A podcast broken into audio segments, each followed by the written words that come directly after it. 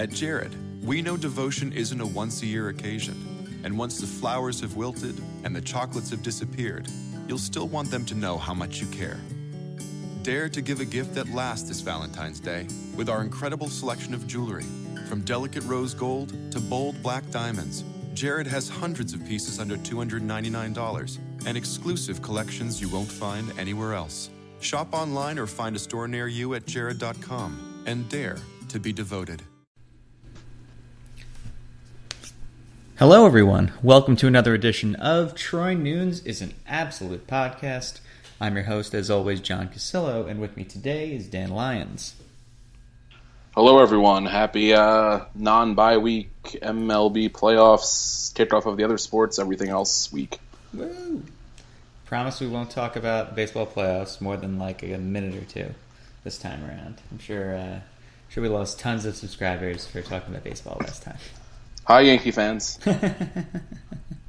How's it going? Uh, you know, it's funny. Most of the Yankee fans I talked to were uh, have been pretty realistic about about what happened yesterday and the overall season. That like, and this was surprising. I just think like the last decade plus has done this to them. Is that like there's just a realism that's set in that like if you're not a good team, you don't make the playoffs, and if you barely, you know, scratch your way into the playoffs, it doesn't necessarily mean you're just going to win it all. And it, w- it was nice to see, um, you know, actually every Yankee fan I've talked to has been incredibly realistic about this season and, and is actually thought of, you know, started talking future and, and in, in realistic and interesting terms. I'd actually tend to agree, um, which, you know, isn't always a hallmark of the Yankees organization, but um, I mean, this wasn't like the best Yankee team by any means, and they're being carried by two like players that were kind of finding like rejuvenated years unexpectedly, and the pitching really wasn't deep past Tanaka, who obviously was outclassed last night. So um, I think most of the Yankee fans who, you know, I, that I know that are pretty decent baseball fans were not shocked by what turned out.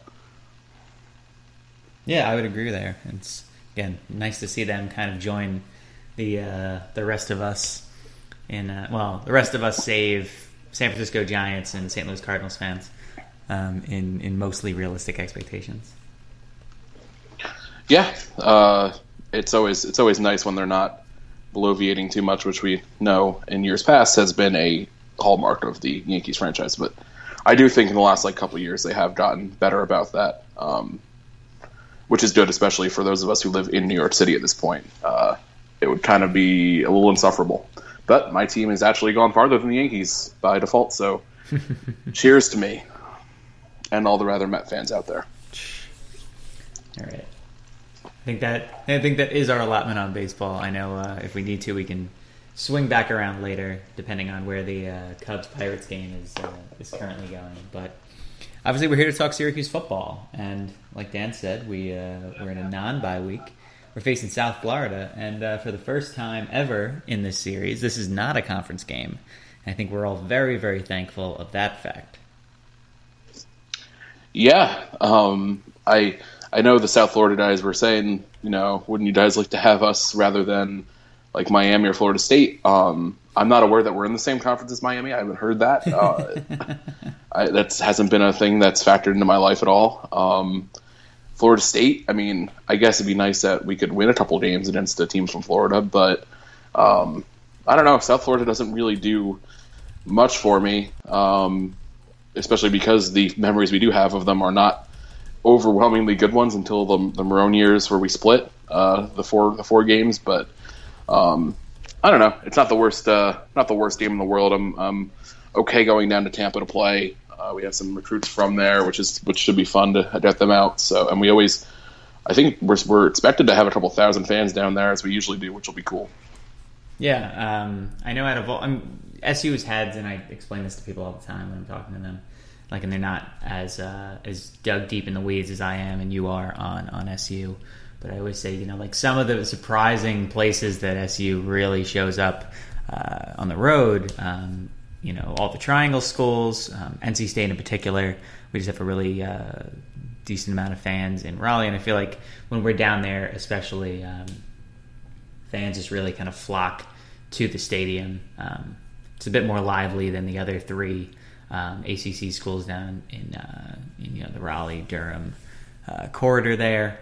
Um, Tampa is another really surprising one. Um, Atlanta, because we have a decent presence in Atlanta, and then when you factor in the folks in the Carolinas um, and folks in Florida, um, plus there's so many direct flights to Atlanta all over the country, it becomes another hotbed um, for road games. And then obviously, uh, you know, my home in Los Angeles, though we never really play out here ever, which is fine. Yeah. yeah, I mean, Syracuse has like a, a almost strange number of hotbeds in terms of like both alumni and um, places where people have like fled the snow. Especially the Carolinas is like a real hotbed for former Central New Yorkers. So I think like for all of the attendance complaining we get about at the dome, like Syracuse travels even for football, basketball obviously is a, is a whole other animal. But uh, for football, even I think Syracuse travels quite well for what it is as a as a program.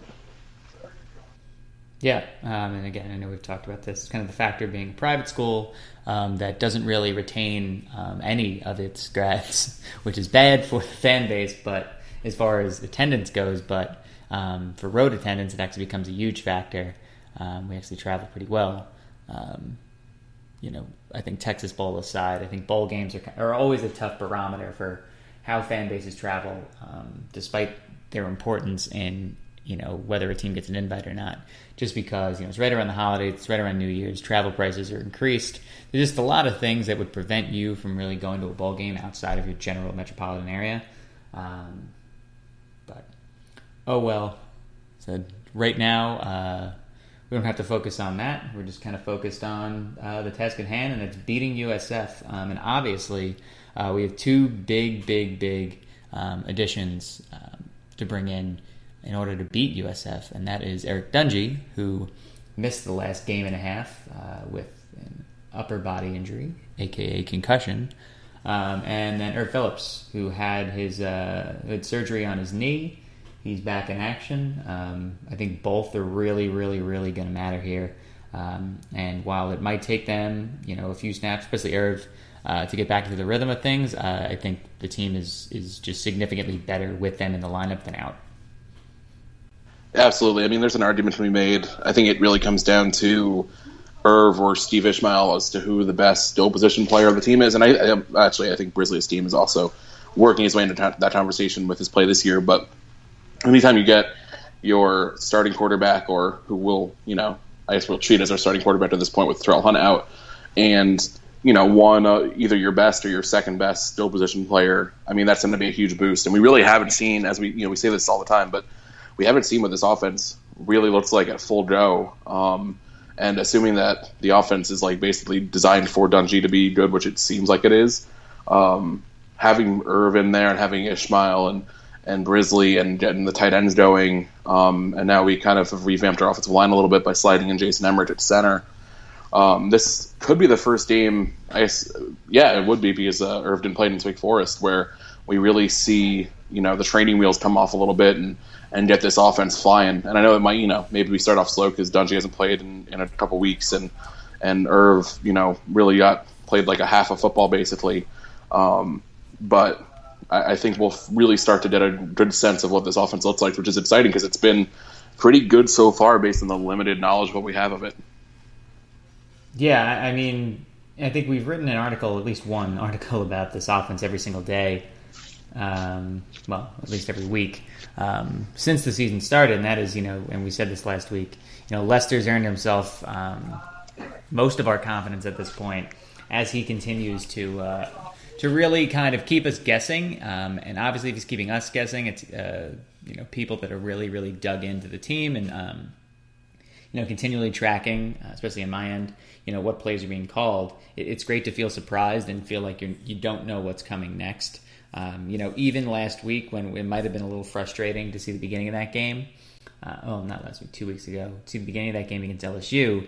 Um, afterward, you can kind of look at the methodology and go, okay, like I get it. Like there was a lot of runs to open up the pass. Um, you could see the team trying some new things. Even the Wildcat was, uh, you know, I, would applaud it. And, and, we, we talked about some, maybe some other ways you could have ran it um, that could have maybe yielded a little bit more success. But again, you know, Lester keeps us guessing. There's nothing predictable about the offense.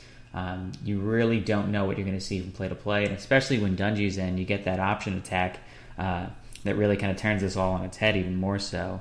Um, I'm looking forward to it. I just don't, and I know that uh, a lot of Bulls fans I've seen online seem um, at least a little optimistic about this game, and, and I don't think SU is going to win this in a blowout by any means, but um, I just don't know if the Bulls had the athletes um, and the experience to keep up with an attack like this. Um, that's going to feature a lot of speed, um, a lot of misdirection, um, and, and, there's going to be you know five or six playmakers who all factor in about equally um, in touching the ball. Yeah, and it's um, I think it's a it, it, was nice to see two weeks ago. Lester really unafraid to take chances, and, and Shafer as well, going for it on fourth downs. I think if we learn anything from that LSU game, um, it's that the, the coaches do seem to be understanding better when to utilize uh, taking risks and going for it with different strategies and, and really maximizing your chance to win a game rather than going by the book every time. And Shafer's been really conservative uh, up until this point, which is not too surprising for a defensive coach, uh, even one who is an aggressive defensive coach. Um, so it really does seem like we're opening things up, and, and that'll that'll uh, serve us well, I think, going forward. Um, and like you said, I don't think this will be a blow up by any means. USF, based on at least the uh, the S and P rankings from from Bill Connelly, um, they're pretty similar to what we saw with Wake Forest and Central Michigan, which were obviously not cakewalk games, um, even when we pulled away from Wake. Uh, and obviously, it's on the road. I don't think it'll be a huge road advantage. And I do think that I'm sure you know people want to hear our thoughts on the opening line of uh, USF minus five. Um, I think that's a little uh, aggressive coming from Vegas, but I, I do think this will be uh, a fairly. I don't expect Syracuse to win by more than like two touchdowns. At, at, we're best case, and I could see it being a, a good deal closer than that. Although I do think Syracuse is a legitimate favorite here. Yeah, I, I, I was a little confused by this line. I think a lot of people are, and I mean especially on the SU side, but. Um, I've heard some murmurs just even like outside of our fan base talking about, you know, like what's with this line. And obviously, Vegas doesn't know everything, but to me, what this says is, um, as someone who, whenever they go to Vegas, make sure they at least place a couple bets. It seems like it's trying to encourage a little bit of activity. Um, obviously, this is a bit of a throwaway game uh, to most betters if you're uh, if you're in the casino. Um, just because you know it's two teams that, that don't haven't really showed up on the national radar lately. Um, it's a 3:30 kickoff uh, that's kind of lost in a sea of other like interesting 3:30 kickoffs.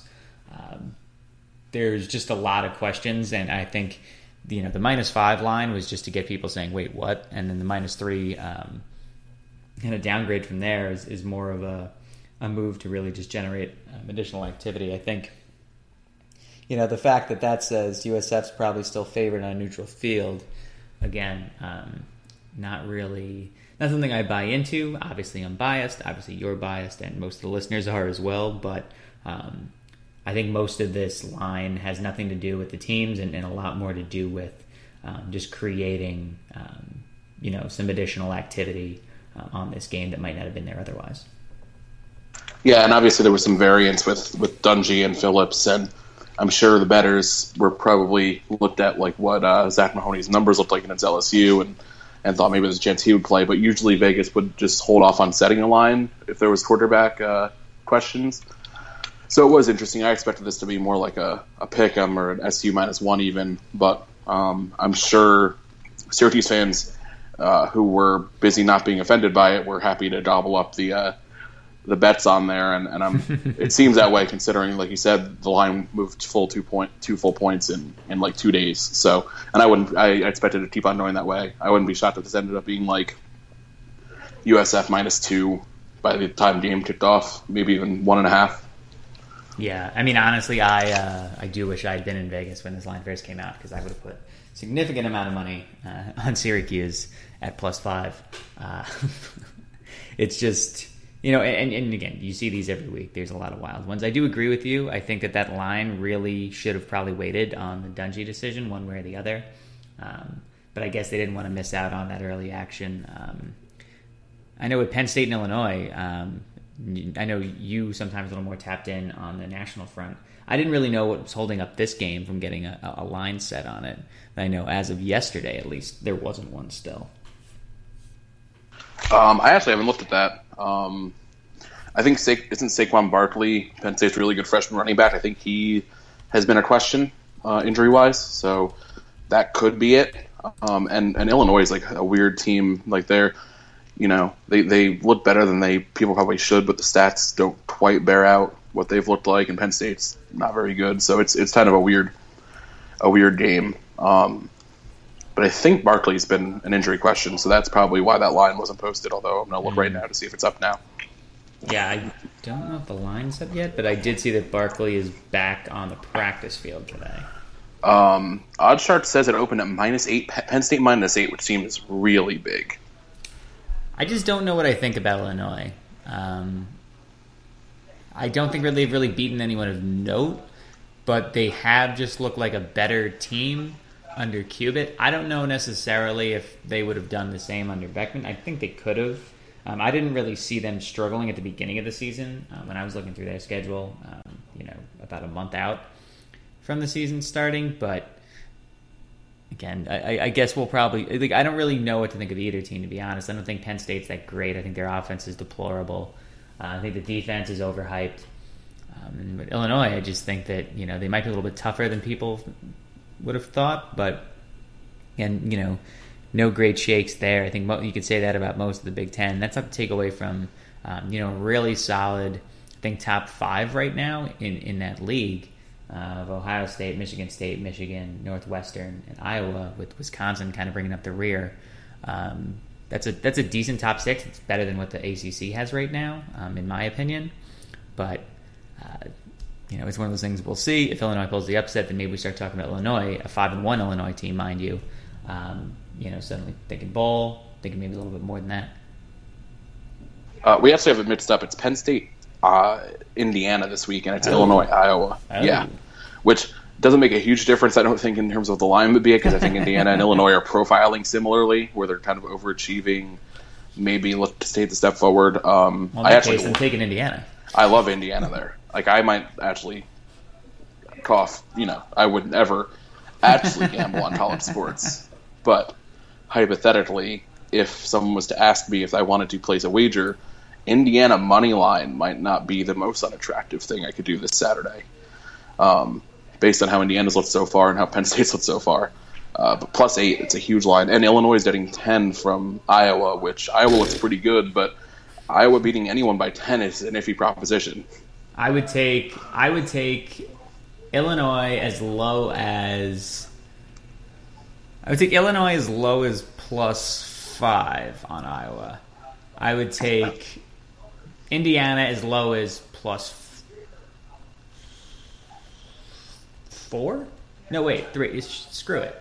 I would take Indiana straight up against Penn State right now. I think I might actually do that now that I'm aware of this. like, that's going to be a pretty decent money line. That's um, dumb. I'm trying to find the total. The total for the Illinois Iowa game is 45 and a half, which streams under as well. Oh, without a doubt. as uh, it's like the anti uh, what was it Texas Tech Baylor last week was like 90 and screaming as, over and cra- as crazy as 90 seemed it covered with like 8 minutes left yeah like it wasn't even it was like yeah that's at a hit. This degenerate spot is sponsored by DraftKings. DraftKings want to lose your money while our employees reap the benefits? Oh. Oh too, DraftKings. too fun. Anyway. It should be noted that SB Nation is a FanDuel partner. Are they? Yes. Oh, I always, I always lose track because literally everyone is has a sponsorship with either DraftKings or, or FanDuel, which is just too much. Um, yeah. So going to the actual game, uh, we're, we're turning into Shutdown Fullcast in terms of how many minutes we can go without talking about a single game. Hey, we just talked a lot about that hypothetical Penn State Illinois game. That's true. Does that game happen this year? I don't Has think it happened so. Let me, already. Let me. No, it hasn't happened already. Let me look. Um, Oh, it does on Halloween. Ooh, sign That's me up one- that. I, that's when I think we can all find something better to do on that day. it'll probably air at the same time as the Syracuse Florida State game, which Also, yes. yeah, which I'll DVR and we'll try to watch the entire thing. But uh, you know, although even if we lose this year, I don't really see that game getting out of hand. No, I mean if Wake can lose, if Wake can hold it to eight, I'm pretty sure we can do similar things. Florida Granted- State does not look good. No, they don't. But they're still undefeated, and at the end of the day, uh, if if you knock around people all you know all season, you still finish. And realistically, I think this is a nine, probably ten and two team. I think we'll know a lot more after the Miami game. Um, I think this is a ten and two squad. Um, I mean, that Clemson game is looming. I think Clemson beats Notre Dame by a hell of a lot more last week if they um, if they're not in a monsoon. Um, and you know, I think Clemson probably that's a weird thing. Like Clemson could really run through the slate, and that's actually something that's going to help out Notre Dame a lot. Is Notre Dame has gotten past you know some of their toughest opponents already. Um, this is suddenly you know a, a fighting Irish team that that you know really is rooting hard for Clemson. Clemson, I mean, what's what's really standing in their way? I mean, the, everyone's identifying the Georgia Tech game as a trap, and I agree. It's not. It, it's been seen as a trap before. It has been a trap for Clemson. I think a few years back, um, Clemson was kind of climbing in the rankings. They were looking great, um, and then they tripped and fell against a, a, an underwhelming Paul Johnson team. This is another one of those. I can't as much as I can't see Clemson tripping and falling to this Georgia Tech team, I also can't see this Georgia Tech team, given how high I was on them at the beginning of the season. I think I had them in the top 10, to be honest. And that shows how much I know about college football. I can't see them falling to 2 and 4.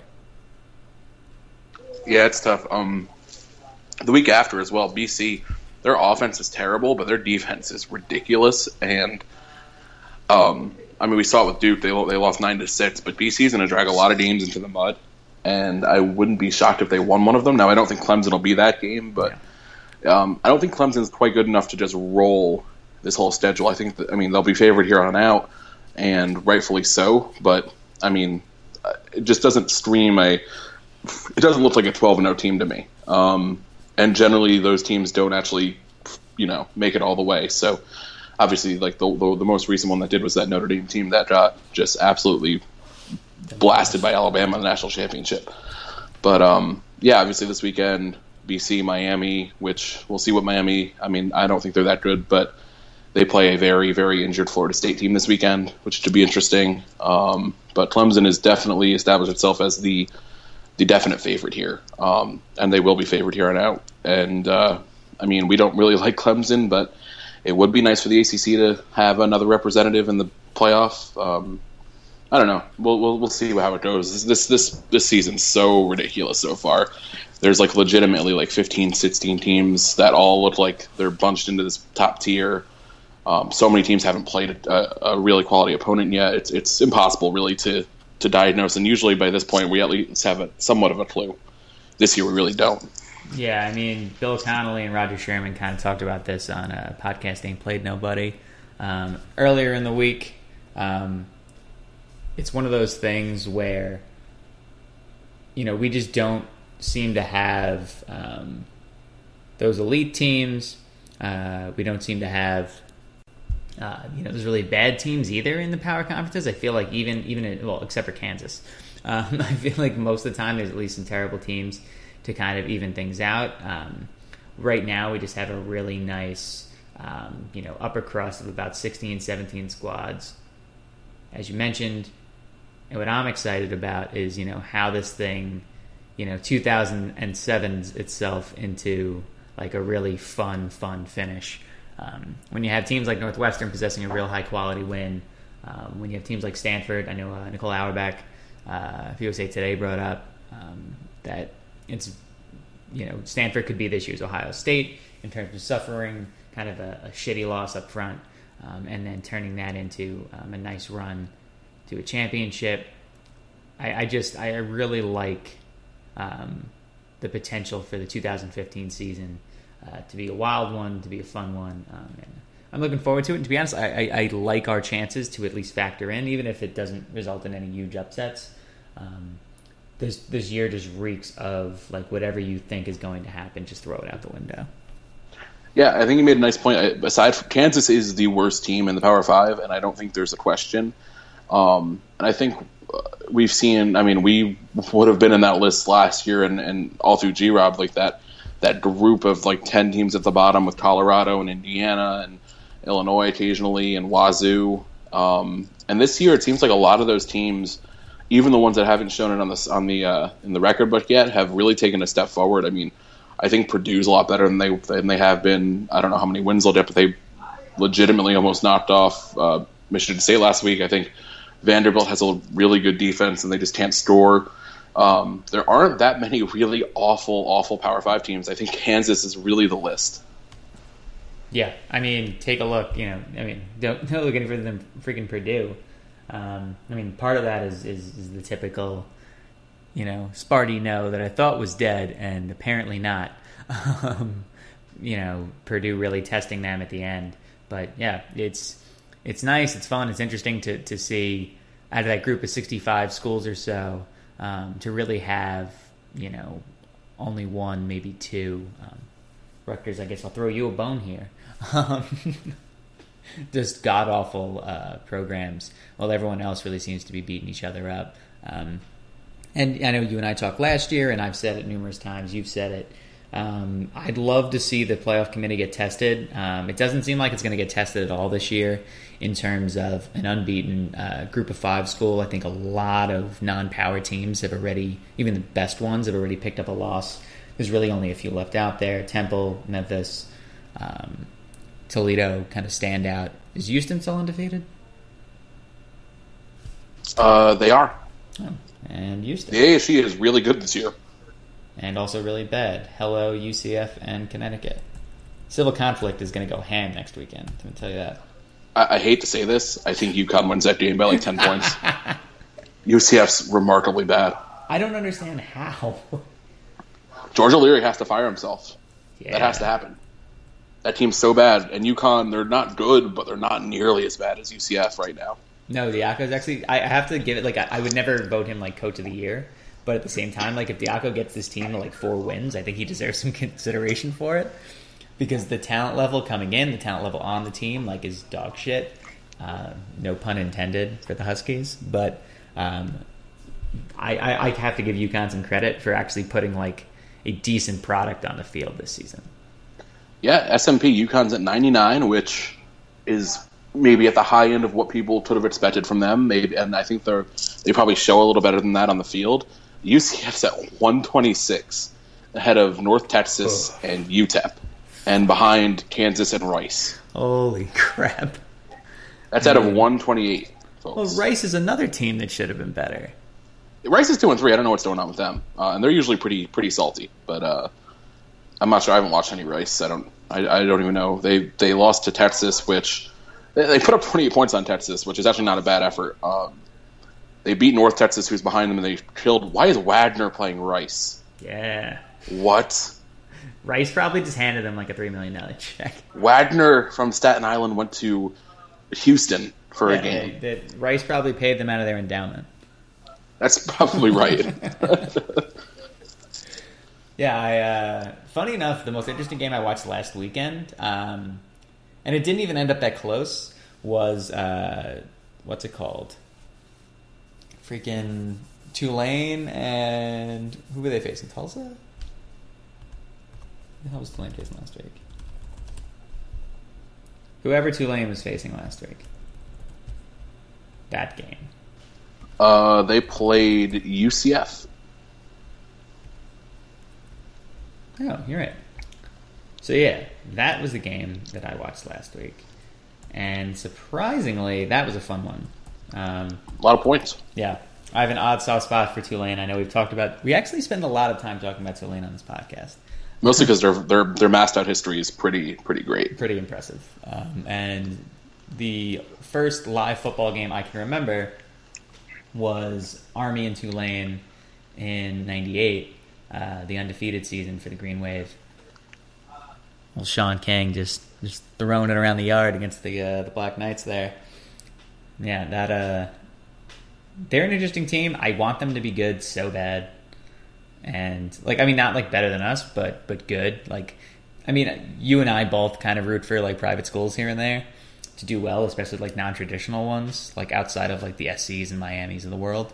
Um, but yeah, Tulane's just a team that I mean, you look at their schedule right now, and again, sorry to everyone that we're now 30 minutes in, we've barely talked about Syracuse. Um, they're they're probably going to lose to Temple this weekend. Um, they're probably going to lose to Houston, Navy, and Memphis, knock themselves down to two and six. But then they close the season versus Connecticut at Army at SMU versus Tulsa. We could see a really fun ride for the Green Wave, winning four straight to get themselves bowl eligibility, and maybe, maybe even contending for the West Division title. When you look at the fact that they already have one win over UCF, uh, those next four games are going to be losses, so they'll be one and four. Um, and then they have three games in there. Now, unless this is assuming Memphis just craps out um, and that Houston does too. But bear with me. Tulane could be fun. Tulane could get to 4 and 4 in the AAC. And that could mean a bowl game and should mean a bowl game. It'd be great to see that. Um, I, I know they've made one recently, but nice to see that, you know, kind of the 10 year anniversary of Hurricane Katrina and, and them really, you know, rebuilding that program and that campus and everything else. Um, be a cool story. Syracuse versus Tulane in the New Orleans Bowl. Who doesn't go? Uh, well, I'll be there. That's that's a fact. I've missed so many. I have a, a long-standing tradition of missing opportunities to go to New Orleans, um, which started with when Sean and I were supposed to be able to go to cover the Final Four uh, when we lost to Ohio State. Mm-hmm. Um, and there have been like two or three other instances where I was supposed to go to New Orleans and have then had to not go. So I would find a. I would probably that game's like a, like that's like the first bowl game I think, or it's like one of the first bowl games. I'd probably find a way to make it down there. Yeah, I would do what I could. Um, I mean, granted, I'm going to New Orleans for sure in 2017 before I head up to Baton Rouge for the game, but you can't turn down an experience like that to go to a bowl game. I mean, realistically, as a Syracuse fan, lives in California, I'm never going to any game but the Pinstripe Bowl and not even that anymore. I went to one, but yeah, the the Foster Farms Bowl. BC went last year. We could totally do that. You know what though? I don't know if they're going to buy the brand value of Syracuse up in San Francisco. Now, if they do, I'm happy to go. And and if we get some fluke invite to uh, the Poinsettia Bowl or the Holiday Bowl, which is never happening, or if LA gets that Christmas Bowl going, that'd be fun. Um, I have friends in Austin. Austin wants to get that bowl off the ground. There's also the Arizona Bowls if we really wanted to. If we get a fluke invite to the Sun Bowl, I could definitely make. Eh, I really don't want to be in El Paso.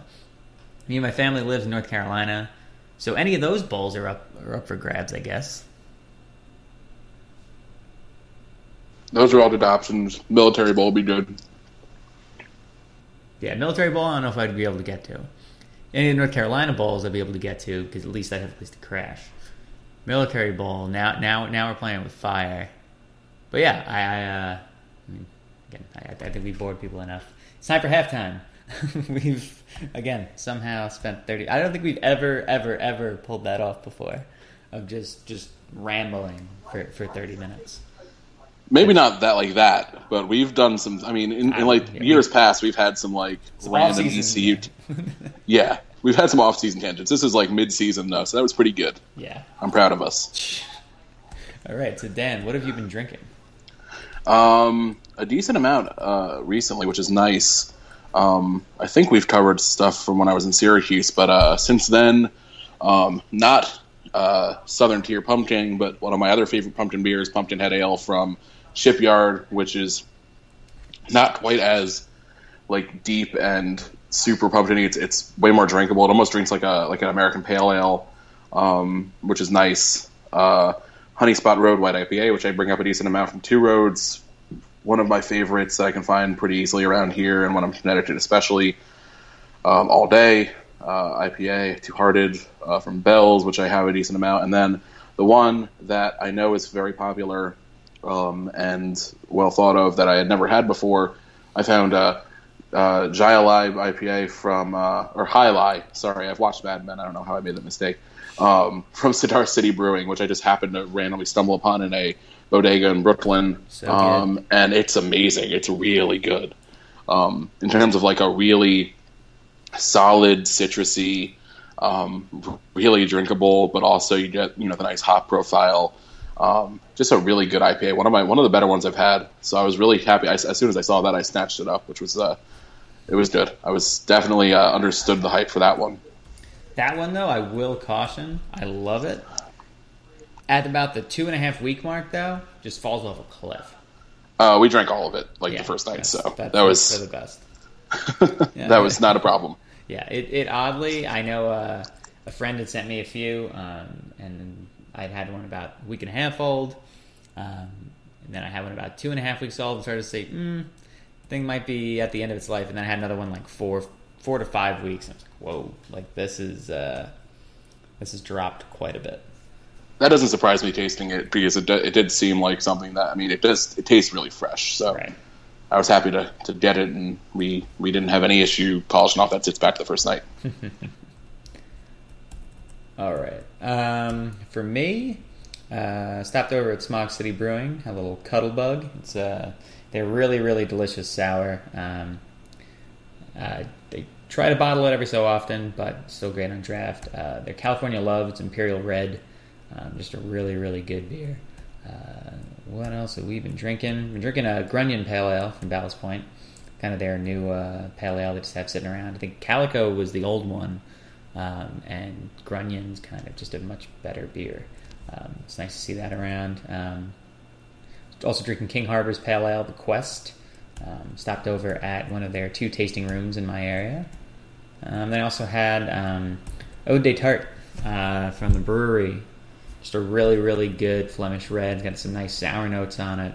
Um, again, just another excellent beer from them. I know I'm looking forward to what the uh, rest of this year brings from them in terms of what I have on the docket. Uh, there's uh, the Beer Confessions, a Fess Parker uh, kind of beer wine hybrid. Obviously, Black Tuesday is coming out. Um, they've got Imperial Cabinet, which is like a and see exactly what it was. It's uh, like kind of a cocktail inspired beer uh, that they made with Jester King uh, down in Austin. Just a lot of fun stuff that, uh, again, very much looking forward to them releasing sooner rather than later. Good stuff. Yeah. And now back to more AAC bull talk. yeah. Yeah, for, for, for, for a group of fans that did not have any desire to stay in the AAC, we talk an awful lot about them. Well, I mean, the league's actually like kind of fun this year. Like the first couple years have been pretty bad. Yeah, this is actually entertaining. Um, we have reader questions. Uh, we actually answered one of them already from uh, at LD Peter J. That was why does Vegas think USF is any good? Uh, so we kind of tore that one up. Um, Bradley Slavin asked, "How does Cuse get votes? Is it a five and one start, three and zero, or three and one Cuse didn't, while teams with worse losses did? Perception? Um, to me, I think five and one probably five and one with a ten point loss to LSU gets votes. Um, I think if the right teams lose this week, a four and one Syracuse team could pick up a vote. But realistically, I think five and one um, for Syracuse with this schedule to start the season is is probably it, unless you beat LSU um, and then you lose to some other crappy team. Um, yeah, I think five and one is legit. Obviously, if you beat LSU, I think you were ranked after that win, and then just climbing from there. Uh, but yeah, I, I, don't think this is a perception issue um, as much as just a like the only time they really care about who you've beaten is, is in the rankings. And again, at the end of the day, it doesn't really matter where you're ranked. If you're not ranked in the top four, you don't make the playoff, and you know everyone else kind of gets over it. Yeah, I kind of agree. If we had beaten LSU, I think we would be ranked or we'd be very close. Um, I, I, think five and one is where we'd. I mean, it depends on what other teams are doing, um, but I do think there's a wall you have to break through. Yeah. Um, and I don't know if that South Florida or Virginia really does that, or even Pitt. Um, if they were to beat Florida State, even if they had lost one of the next three, I think that would do it. Um, but I'm not sure if they get ranked unless they beat, um, like actually break into the top 25 unless they go six and one. And even then, I could see it not happening. But I do think at five and one, we're at least on the precipice of receiving votes, especially if we win like pretty convincingly. Yeah, I mean, to me too. I mean, no, none of those teams would be like great, but I think a six and one SU squad has to. I mean, it's it's a major conference team with six wins in seven games. Um, even if your three conference wins at that point would be UVA, um, Pittsburgh, and Wake Forest. Um, I I think Wake Forest, oddly, um, while people just consider them bad all the time, I think people are also very quick to deem them decent. Um, probably at a quicker rate than they are Syracuse, but maybe not as quick a rate as they, they do with Boston College. Um, I think UVA is just kind of given the benefit of the doubt that they're probably somewhere in the four and eight to six and six range, even when they haven't been lately. Um, and then I think Pitt's just kind of just assumed six and six every year. So if you beat them, great. Like that was not a reach, but it wasn't, you know, like it, it, but it wasn't something like over like there was nothing nothing special about it, but but you still get a, a, little bit of credit for doing so, and I think that's where you know Pitt at this point in the schedule um, kind of helps us out.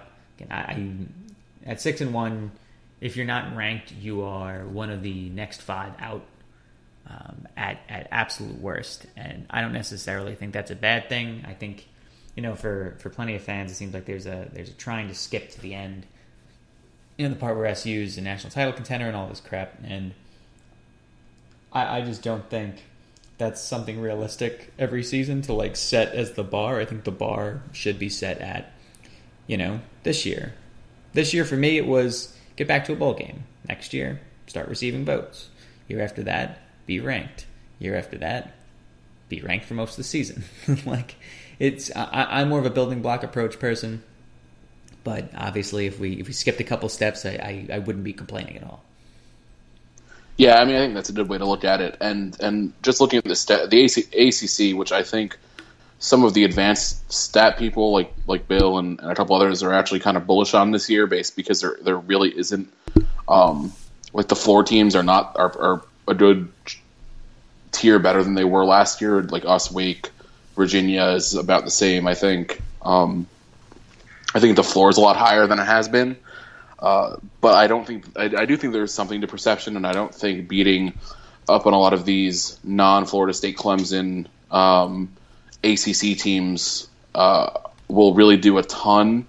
Um, I think SU probably needs to do something like finish uh, eight and four with like a marquee win, or like nine and three um, to really fight for for a ranking at the end of this year. But like you said, I don't think that's necessarily like I, mean, I think it would be good for the program to back in the top 25, but I don't think you know if we don't this year, it's like some kind of huge uh, discredit to Syracuse or or some media bias or anything else crazy. I think it's just kind of the way these rankings, which are super unimportant now, um, just how they work. So while it's a little frustrating, especially if we do get to like six and one and people are still barely noticing, um, eventually it'll build up. Like I, I think uh, eventually people will take notice, and the quickest way to do that's to beat Clemson or Florida State, which probably won't happen this year, but I think it's more on the table than it has been in years past. Yeah, no, I, I totally buy that. Um, I guess talking about uh, narratives, getting into our game. Um, Dan, to you, what is the big narrative for Syracuse um, in terms of what they need to do and maybe what people expect of them to do? Um, well, I think the big talking point is is the return of Dungey and to a lesser extent Irv. Um, I don't know if it should be a lesser extent, but I think that's just based on how I felt. Um, and seeing what they can do for a full game together. Uh, we broke, talked about a little bit before the before the break in the middle. Um, but also, I, I, think this is kind of a, a, strength for strength matchup, and uh, or you know that might be a, a, nice way of putting it compared to the the weaknesses opposite. Um, but South Florida, apparently, I haven't watched them yet this year, except for a little bit of the Florida State game. Um, they just run the ball, and it's kind of weird because Willie Taggart had a kind of a, a really nice attack at West uh, at WKU um, before he was at South Florida, but apparently he just runs like the most boring, um, like someone described as a Stanford style, but like without Stanford's like been bruising athletes, uh, which doesn't make a lot of sense to me considering their you know location in the world. Um, and that should play into what Syracuse likes to do in terms of stopping the run and, and being awful against the pass. Um, so I really like the matchup for Syracuse uh, in terms of style. Um, now, obviously, we've had a we've had a uh, the ability to make quarterbacks look really good. Um, and Quinton Flowers, you know, he, his numbers probably look a little better than than what I've heard from South Florida fans, but he is getting sacked a lot. His yards per attempt aren't uh, they're not great. But he completes um, sixty percent of his passes, which is pretty decent. Um, I'm always a little afraid that these guys will break out against us, but uh, South Florida fans seem pretty sure that it's not going to happen. Um, and in which case, if they're going to try to run the ball like 65% of the time, I think Syracuse will have a very good job, a very good chance of, of winning this one um, because that's exactly what Syracuse wants teams to do, as long as they don't have Leonard Fournette. yeah, no, I think that's a very good take on it. And honestly, for me, um, least from the Syracuse fan perspective, it's it's seeing Eric Dungey get right back to what he was doing um, and, and, doing so quickly. Uh, fans need to remember that you know Dungey really didn't warm up um, in terms of his effectiveness until the second half against uh, Wake Forest. He uh, he took a little bit to get get going against um, Central Michigan, and then that second quarter just you know seemed like he was lighting the world on fire until he got knocked out of the game. Uh, took him a few uh, series to really you know, kind of get going. Um, even against um, what's it called, Rhode Island. I think that you know this is a guy who obviously is very talented, but again, like young kid wants to feel out the opposing defense, wants to see what they're going to do when he does other things. He, he just he needs some time to test things out, and it's going to be more so than you would usually see from uh, you know a veteran quarterback and maybe a veteran offensive coordinator as well, since Tim Lester. Um, this is his first go around um, you know, at the D1 level, and that's fine. Um, as long as we're winning, as long as we're being competitive, um, I, I, think we can all kind of accept that. Um, so the narrative for me is just, you know, again, Dungey bouncing back, this offense um, doing more of what they did the last game. To be honest, I mean, even against LSU, uh, a team that they really had no business hanging around with for that long. Uh, they did hang around. They did some interesting things on offense in the second half, um, and, and that was with a quarterback with a significantly lesser uh, skill set um, than Dungey in uh, Zach Mahoney. And it's not to take anything away from Mahoney. I don't think he was ever expected to be a starting quarterback uh, long term for SU. Although you ask others, maybe so. Um, for me, this is you know th- this is the game where where everybody um, and no USF's not the best team on our schedule. This is the game where, where SU has everybody in. There are no more excuses of why this didn't work or that didn't work. Um, this is, you know, the team at mostly full strength. Um, you know, putting it to a team that should be um, should be inferior. Um, to what extent we can probably disagree for hours. Yeah, uh, and I also think it's worth noting that this isn't just Dungey's first road game as a starter; it's his first road game as a college player. Uh, he's never been on a trip before here. Um, and the same goes for a couple of our other guys who are are young. So I think there there could be another. I wouldn't be alarmed if there's another slow start, uh, learning curve type thing. Um, I think that'd be pretty understandable for a f- true freshman quarterback who is also coming off of a couple weeks of uh, you know injury slash bye uh, bye rest. So um, I wouldn't freak out or call for Mahoney or anything else. Not that I, I, you know I know how high our fans are on Dungey, but also how quick trigger they can be on occasion. Um, I, I, think it would be very natural for Dungey to need to be eased into the game a bit, and I hope that our running backs are there to carry the load, including Phillips. So it'd be nice to kind of be able to to get off on that foot and then start to add in the pass as we want to extend the lead and, and try to, you know, really build in uh, Dungey's confidence as we have in, in games past. Absolutely. And you know what? Like, you bring up a good point with the road game. I think I'd be a little more concerned if these games were flipped, this game and the UVA game. Um, I think if we were headed down to Charlottesville, while uh, while things are rough down there sometimes, I think that uh, in general it's a better road environment than uh, the Bulls played at a, an NFL stadium, what the Buccaneers play. Um, I, I, think this might actually help them out a bit. Um, gives them give them a larger stadium without the big stadium and big crowd feel. Um, so to me, I, I, think this is an ideal setup. It sets up nicely for a lot of these younger guys to, to understand the road um, and the nuances of playing on the road as a college player. Um, and then maybe next week, that's when, you know, okay, you have that under your belt. Now we're going to head into a little bit tougher place to play um, in Charlottesville. And, and to me, again, it's it, it's probably it's not something we really thought about when we thought we had a veteran QB and a pretty veteran offense. Um, but now that we we kind of have a lot of youth in there, I, I think that the way this sets up is actually uh, extremely beneficial to us. Yeah, outside of having to play LSU, the schedule in general has been about as favorable in terms of the the, the lineup and um, where teams are slotted as it really could have been. And I know we're going to end up playing um, a bunch of road games at the end, um, but it, it, it, works in our favor, especially as a team that, that's looked to gain momentum early on in the schedule, as we talk about all the time. Um, and even these first two road games are probably the two most winnable road games, which is nice, like you said, uh, and South Florida more so than Virginia. So, um, yeah, I, am excited for uh, to see how he responds, um, and really interested. I, I, you know, every week the, the, kind of fun thing about the Syracuse season has been the unpredictability, um, and while I'd like that to eventually settle, uh, it does make for you know um, kind of interesting viewing going into every game. Yeah, I mean we're an. I mean, and I think this goes for all Syracuse sports. We're just an, we're a compelling team, even if you are not a Syracuse fan. There's just there's things pretty much all year now to talk about That's you and I just sometimes it's good, sometimes it's bad. I can't necessarily say the same thing about every single program um, in Division One football or basketball, but um, it is what it is. I enjoy it. Um, but talking a little bit more about, I know we really haven't gotten into them, uh, the Bulls. Uh, Dan, what what is it do you that you think they do well? Um, their offense is kind of one dimensional. Um, this, I mean, similar to LSU, only in the sense that they run the ball a lot, uh, but not similar in, in, the sense that you know they have the same type of athletes as Leonard Fournette. Um, so, so is it just? Are you concerned with Marlon Mack or the running game overall? Are you concerned that Quinton Flowers suddenly does his best uh, Matt Grothe impression? What's your what's your take? I mean, I'm always concerned about the opposing passing game, and I know that USF's is really bad, but it doesn't mean that I'm not concerned about it.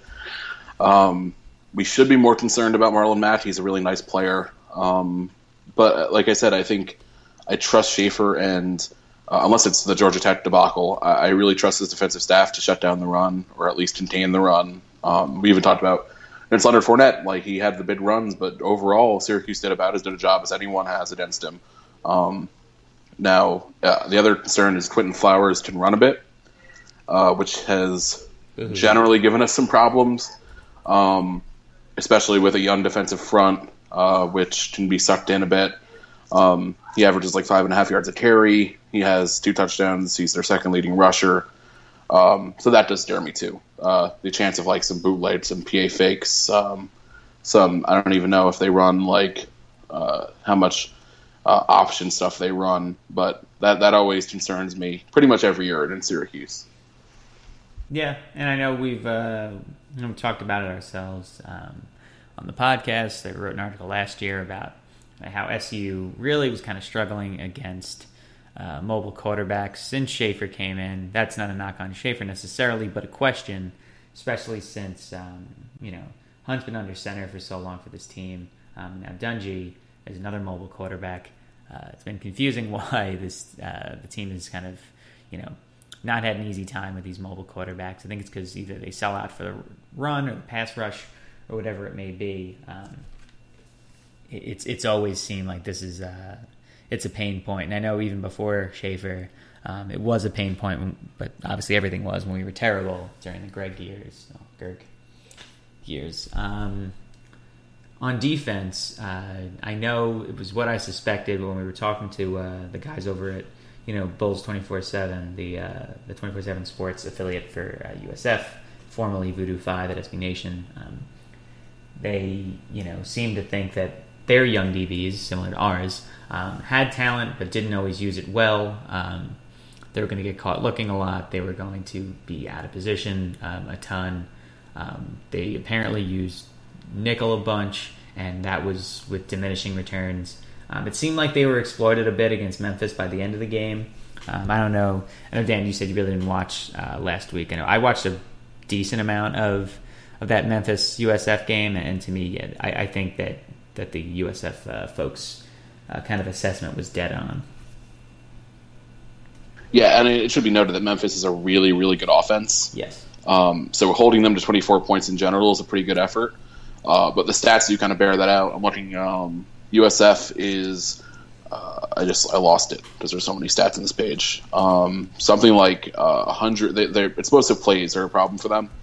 Um, which is good for Syracuse because that's a focus. Lester actually said it in an article today, uh, which kind of confirmed all of our thoughts. Is that explosive plays are like a big focus of his.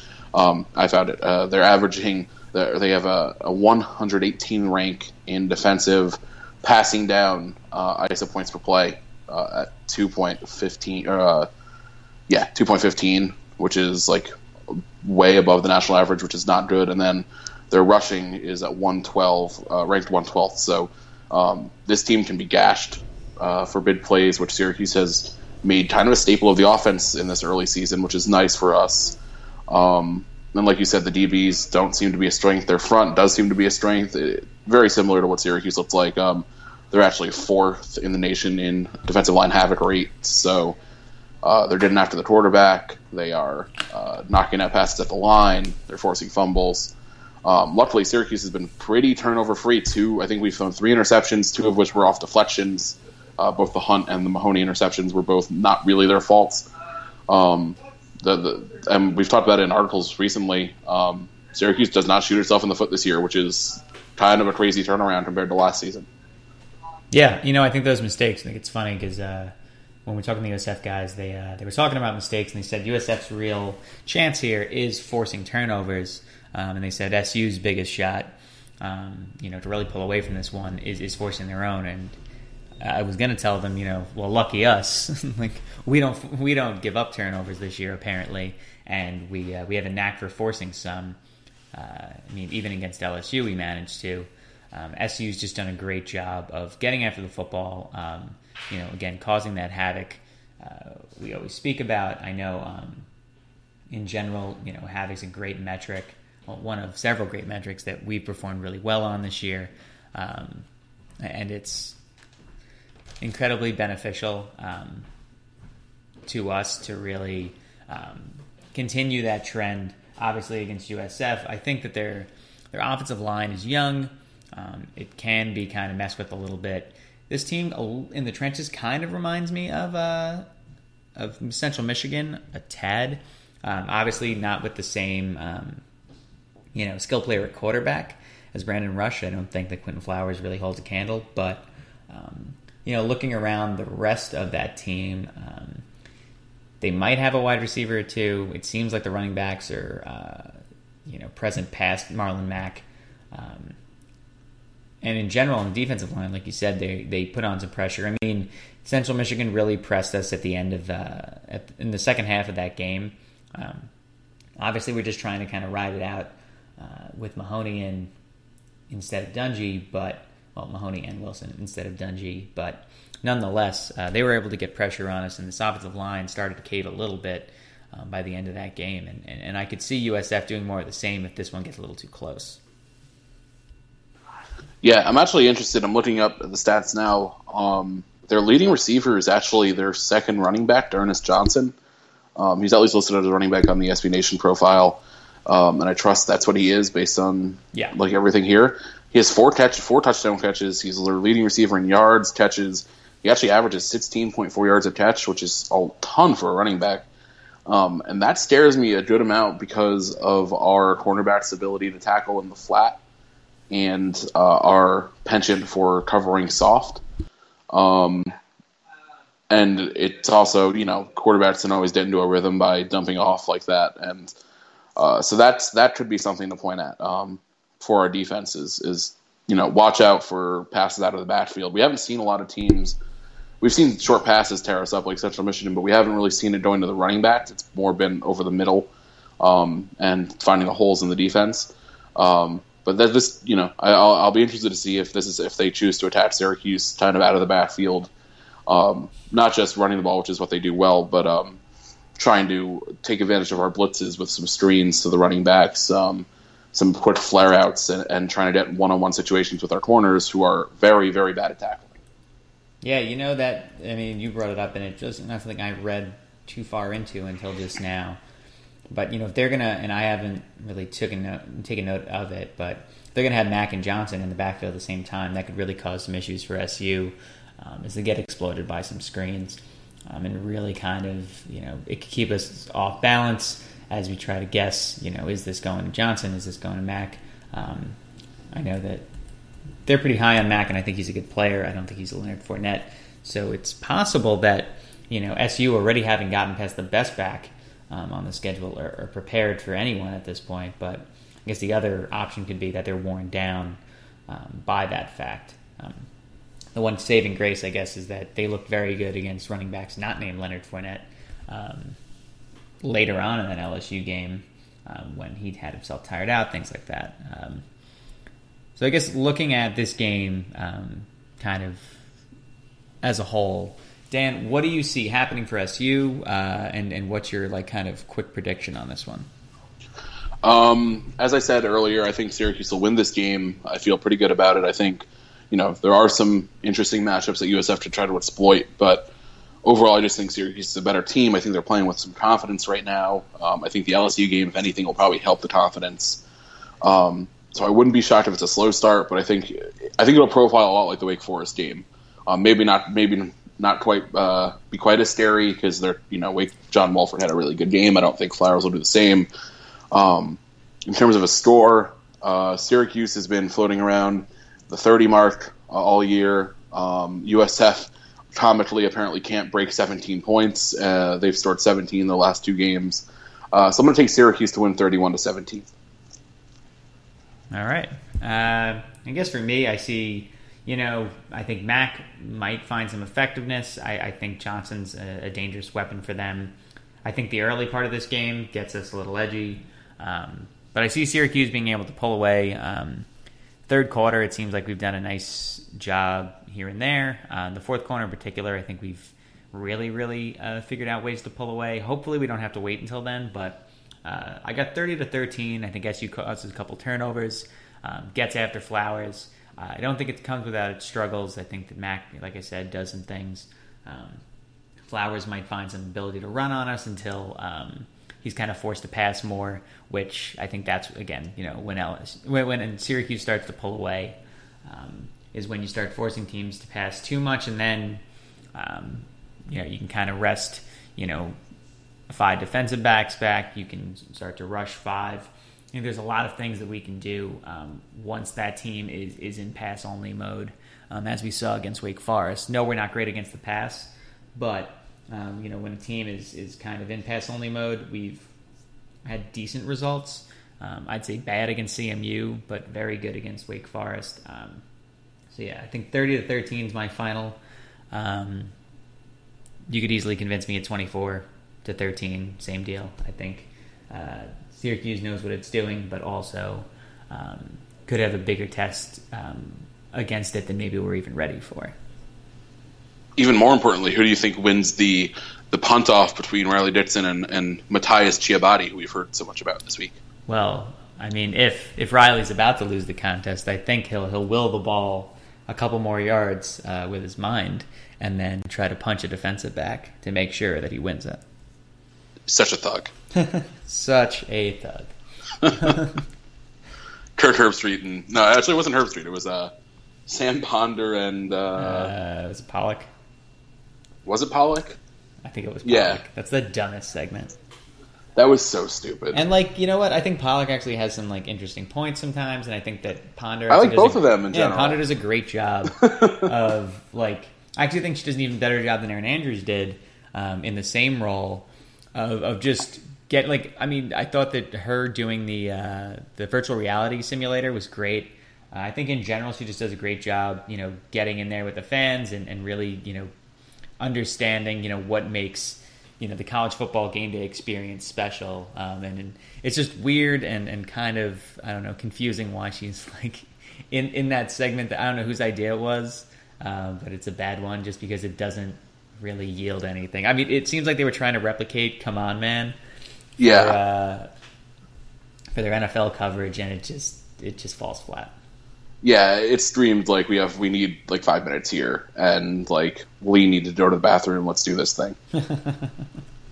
Very much agreed. All right, um, so I guess we could wrap there. Um, everyone, be sure to watch Syracuse versus USF on CBS Sportsnet at three thirty Eastern Time this Saturday. Uh, and Dan, thanks for joining as always. Been a fun one.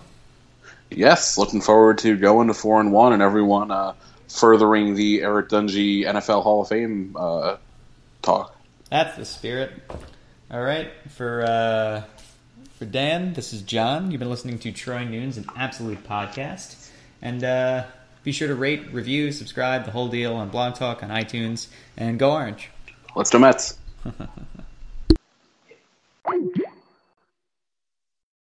At Jared, we know devotion isn't a once a year occasion. And once the flowers have wilted and the chocolates have disappeared, you'll still want them to know how much you care. Dare to give a gift that lasts this Valentine's Day with our incredible selection of jewelry.